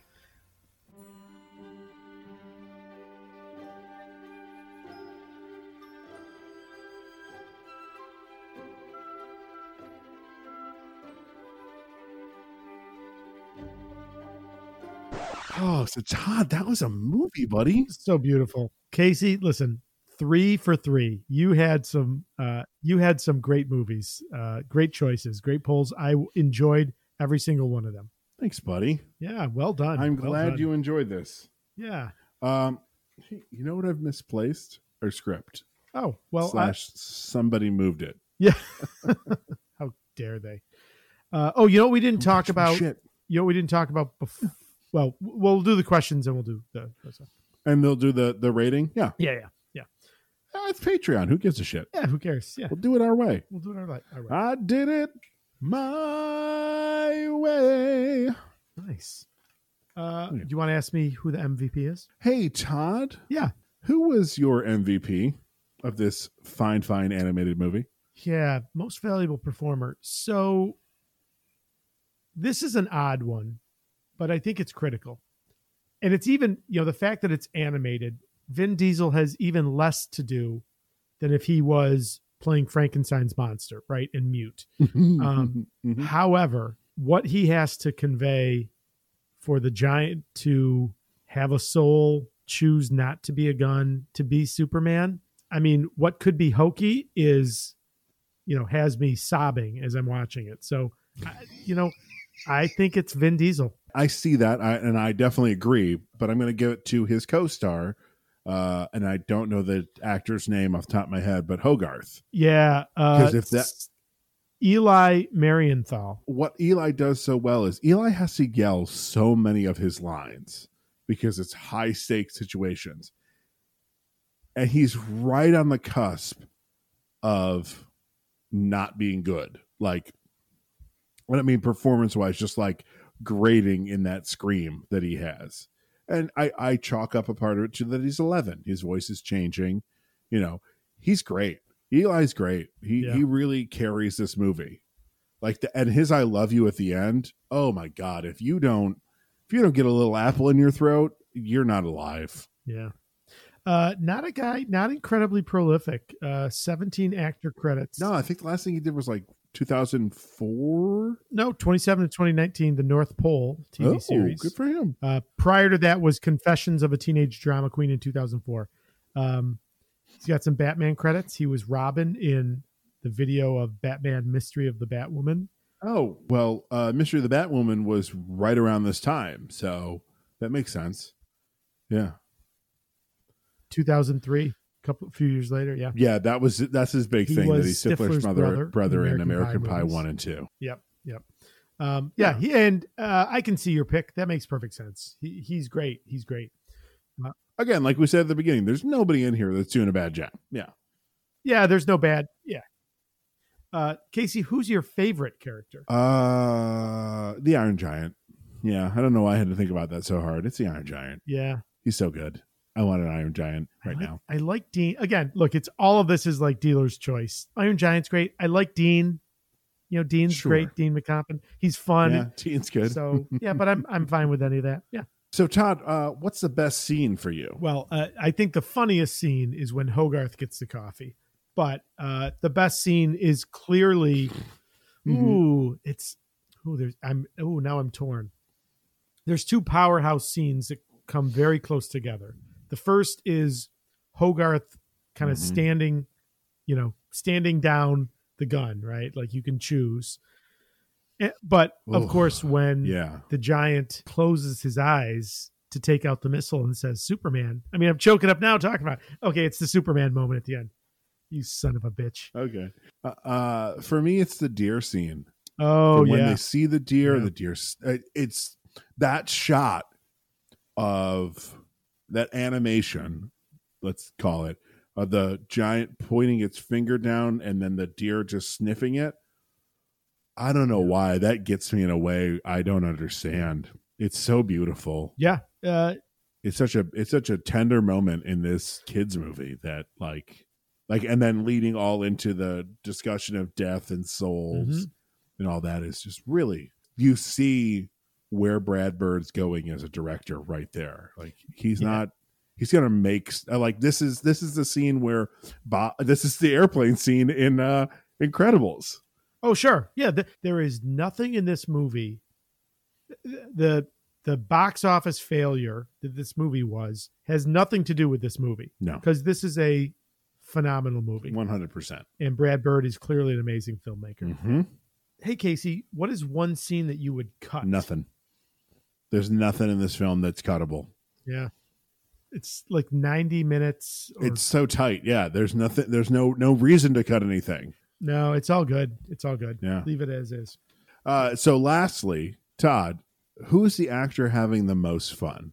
I think it's Christopher McDonald because he's Yeah. a he is a cartoonish villain in a cartoon, and he's good at it and he's delightful. If the character had a mustache, he'd be twirling it. but he also gets some pretty dark moments like Yeah. in the Oh, yeah. Yeah, interrogation yeah. scene and a couple other scenes like you see the other side yeah it's christopher mcdonald 100% he is having the best time Uh, a close runner up would be M. Emmett Walsh as Earl Stutz. sure, he's just fun. So uh, we didn't mention it before we started the discussion. Uh, r- the IMDb score for this movie is 8.0 out of 10. Hmm. Mm-hmm. What do you think? 95 9.5 Yeah, eight's low. I can go with 95, Yeah. 9.5. Yeah, Yeah, yeah, yeah. This is a, I mean, I- you know, if you come at it the other way, like what flaws does this movie have? I mean, uh, none. Uh, I mean, yeah. So where's hogarth's mom at 3.15 in the morning was probably the biggest thing we put maybe she has a gentleman friend. Oh. Maybe she's lonely. well we're all lonely Yeah, who knows? We're all lonely. That's right. Um, so dumb question. So this movie is rated PG thirteen. Wait, uh, what? It may be. I'm sorry, PG. I'm sorry, sorry, sorry. I was looking at two different things. This movie is rated PG. Uh, I mean, although there are serious moments, the moments are presented the right way. I would not be afraid to let a kid watch this. I think as old as Hogarth is, that's the age. Because I tried to show this to the bean when she was younger, didn't capture her attention. so, so that's more a question of would a kid enjoy it Right. That's what I Right. mean. there's, like there's certainly nothing to yeah there's nothing to be objection nothing no, objectionable I'm just or- saying yeah this uh, 10 11 is when you're really going to capture a kid in on this. It's grown it has enough grown-up themes to keep their attention, but it's still got the the childlike got it whimsy to it that would get their that side of them that they're trying to push deep down inside cuz they're tweens now uh Yeah. away. okay yeah that, that makes sense Yeah. well that was a delightful movie It was. So normally we would pick from Thor's helmet, but We're there's on no Thor's Patreon. helmet. Uh, so Todd, this is your choice. You sent me a plethora of movies. a boatload Yeah. Uh, so what are we watching next, buddy? I spent a lot of time trying to decide my pick for the last movie of season two of our Patreon, right? Our theme, Mhm. oh, you haven't seen that. Um, we've done explored movies that one of us has seen, the other one hasn't. And usually the one who's seen it loves these movies. Uh, yeah, loves these movies. You did a birthday selection for our regular uh, series of Condor Man. Oh, no. Uh, you talked about watching that movie so much growing up. This movie clearly has a special place in your heart. So I was really trying to recreate, like, what were those movies that were on HBO all the time, or maybe we recorded it onto a VHS tape off of HBO once and watched it, you know, a million Sure. times. I threw a lot of movies at you, and there's a lot of good choices. I, my pick was going to be a movie that we discussed way back in like season one. I was going to pull Dreamscape. Okay. Which is a delightful movie um, starring Dennis Quaid. Uh, but that's not that's not what we're going with. I had an epiphany. I wanted to pick a movie that was my childhood movie star, right? Like who who was the movie star that defined the, that era for me? You actually mentioned him a little bit earlier in this episode. He was an almost cast for either the general or Mansley. Miss uh, the the biggest movie star in the world of the seventies, Mm-hmm. Mhm. Mr. Burt Reynolds. What are we watching? I thought about Stroker Ace. That was an almost pick, but I'm actually going with a movie that's a little bit probably less. Uh, it's a movie I love. I've seen a million times, and I can't wait for you to watch it. Okay. Have you ever seen the movie Hooper, No. where he plays an aging Hollywood stuntman Oh. Uh, wait. No, I've seen Gator. with Jan Michael Wait. Vincent? Have I fucking seen Hooper? Jesus. No, I've seen Gator, but I haven't seen Hooper. Maybe. Okay. I don't remember. So we are going to watch the 1978 action comedy film Hooper. Okay, so Todd, let's watch that trailer. Burt Reynolds is Hooper, and Hooper is a real hero. He can take more crashes, Oh, more fire, Hello, gorgeous. more love, more hits. He can take more risks and have more fun than anyone can imagine. This is Hooper, the story of the greatest stuntman of them all, and his competition. Wait a year and a half to meet you. How's that? I get to perform with Sonny Hooper. Oh, hell, that ain't no big deal. I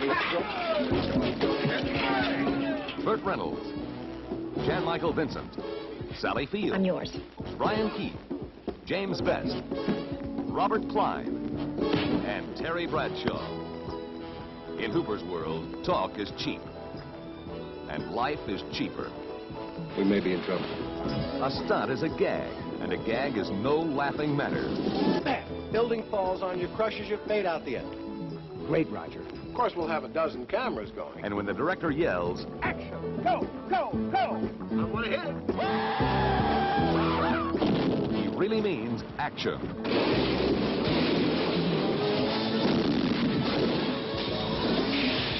Hooper's in a dangerous business, but his reward is excitement, adventure, and a fortune if he lives to collect it.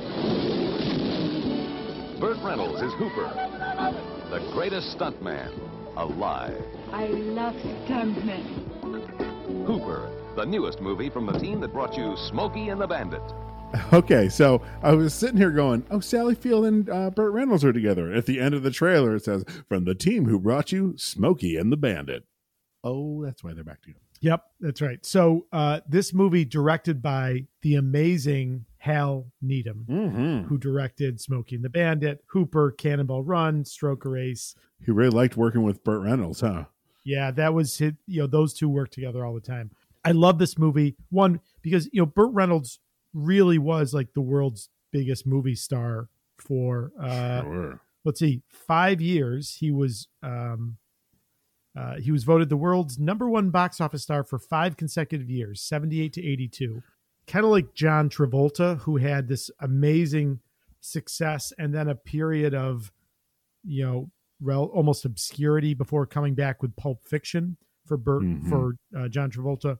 Um, you know, Burt Reynolds had that renaissance with Boogie Nights, but I'll tell you, pound for pound, those Burt Reynolds comedies of the late of the late seventies, eighties, um, man, that that is my childhood. So I cannot wait for you to watch this movie. I'm excited to watch this. I like Burt Reynolds. Did you ever see? Did you ever see the last movie star? Yes, yes. Uh, isn't that isn't that Burt Reynolds? Yeah, where he's playing pretty much himself. Yeah. he's playing a, a different name, but it's the same idea. And uh, it's uh, Clark Duke brings him down to um, to Texas for this uh, like a celebration of his filmography, and they they kind of splice him into Smoking the Bandit and a couple of his other movies. It's really a great movie. Yeah, I I did see that. Um, Mm, so good. when uh what no maybe out, like, you know what I- maybe oh no yeah oh 2017 oh no i d- no i did not see that Oh, Todd, see it. It's so Is it- good. interesting oh an aging movie star is invited to a small local film festival oh wow oh i'm gonna have to watch that um you know listen burt reynolds clearly was an asshole kind of reminds me of bruce willis Mm, and that's what the movie's all about. yeah man uh he could act. I mean, I was so happy when he Boogie Nights is one of my all time favorite movies, and Burt Reynolds is so amazing in that. Um, I, it just for me, this is my childhood. I was so hopeful that this would be the Burt Reynolds movie that you had not seen. So I'm so glad that worked out. no, that I way. haven't. All right, so Hooper will be for next time. Uh, so Todd, let's say our Patreon subscribers enjoy what we've been talking about here, and they want to learn more about your musings in life. Uh, where Yes. do people find you on social media? head over to my blog, which is tmp in syr.com. I write about a variety of topics, both geeky and non. Uh, or check me out on Twitter or Instagram with the handle at tmp in syr. Hey, Casey, where can our friends similarly find you on the interwebs? Sure. You can find me on uh, Twitter as uh, not Ryan Casey, and on Instagram it's not dot Ryan Casey. If you want to find out what the Superpod HeroCast itself is talking about, upcoming things that we might be doing, uh, movies we're, we're excited to see, head over to Instagram for Superpod HeroCast and uh, on Twitter at TSPHC tweets. You Hey. can also email us if you have any uh, thoughts, loves, uh, comments, questions, concerns at superpodherocast at gmail.com because. Only Cap writes letters. Tony. So, t- Todd, penultimate of this series. I think maybe this needs a uh, a poll to see if we want to Mhm. continue doing this next year or maybe move on to something new. What do you think? Yeah. Think we should put that up after Yeah. this episode? Uh, yes. not a not a patreon poll do yeah once we're done with this Yeah. well or you know what no let's do it so that when the the the f- finale episode comes out we can announce We know what we're doing. Okay. either if we're continuing this or we can announce what the new thing we're going to do is Okay. Yeah, that sounds good. That's all good. right Yeah. so that'll do it for the superpod hero cast for this week for todd panic i'm casey ryan For Casey Ryan, I'm Todd Panic. And I've been your moderator, Bob Brown. Be heroic.